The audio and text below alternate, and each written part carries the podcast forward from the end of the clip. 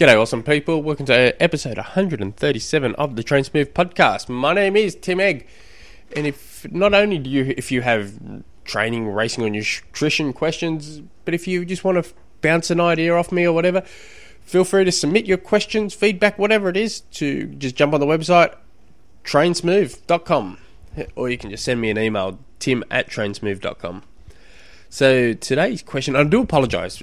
I been I've I've been suffering from man flu lately, and which really is just a common cold. And it's funny, people that are around me have got got a cold, but they're all saying, "Oh man, I'm I've got the flu," and I go, "Oh really? Have you got the flu, or is it a cold?" Oh, I don't know, but I'm sick. But but it's definitely definitely a, a bit of a cold I've got.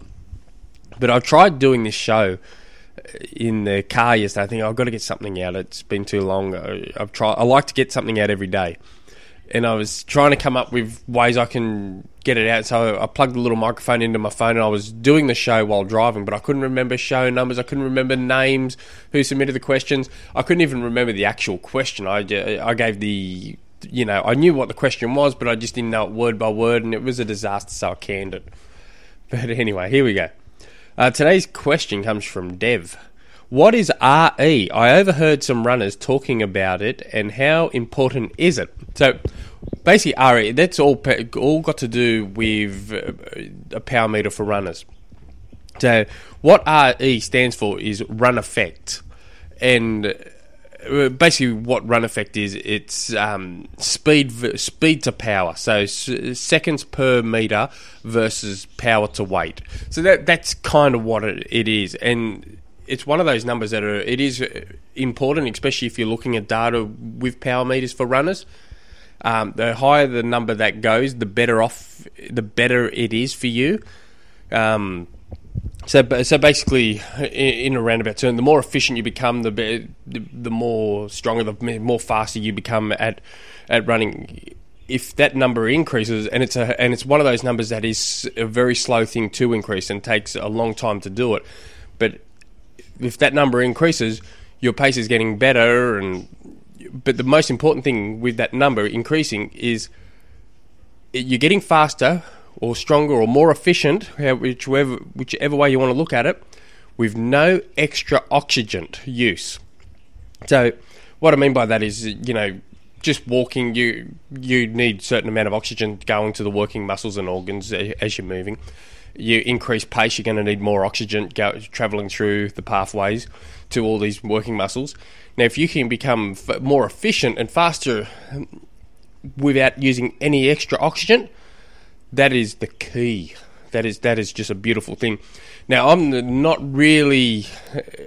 I, I while I'm learning a lot about power meters for runners, I'm still way off from being at that level where I go, oh yeah, I can coach someone.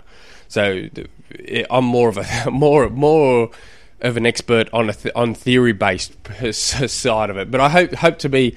Um, I'm always learning, but I'm I'm at I do think oh, I, it's going to take me another three to six months at least to, to really be at a level where I can competently say, yeah, let's let's switch your training from zones or paces or efforts or whatever to actually power you via the power meter. But it's an exciting thing. I, I do think we're going to be hearing more and more about the power meter in years to come for runners. I think it's um, a bit slow to take off, but I think it's going to become actually quite quite an important little tool used in future in future years. I think in five years' time, it's going to be something like like a cycling power meter. Nearly every, nearly every man and his dog will have one, um, and they're super cheap too. You can get them for like 300 350 dollars.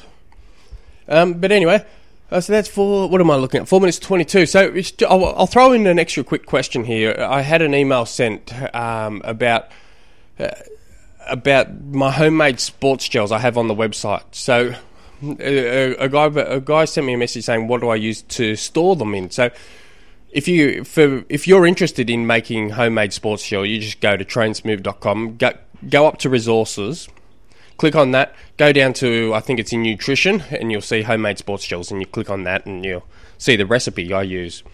So, what I what I there's a few things I you you could you can use anything you want, but what I use is those. Um, Endura has these little 125 ml bottles um, that just sits nicely in your hand as you're running or cycling or so.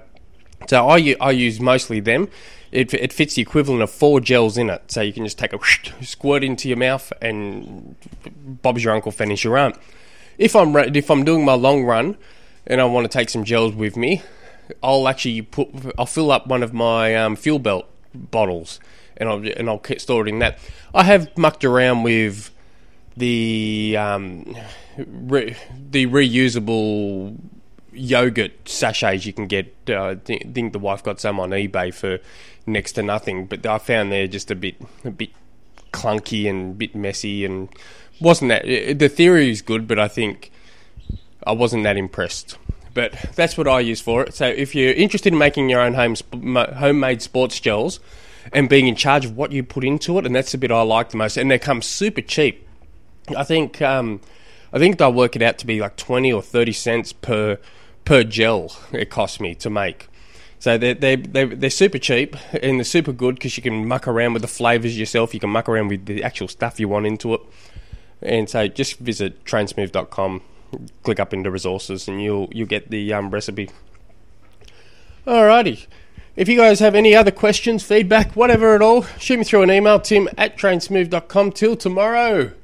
Hooroo.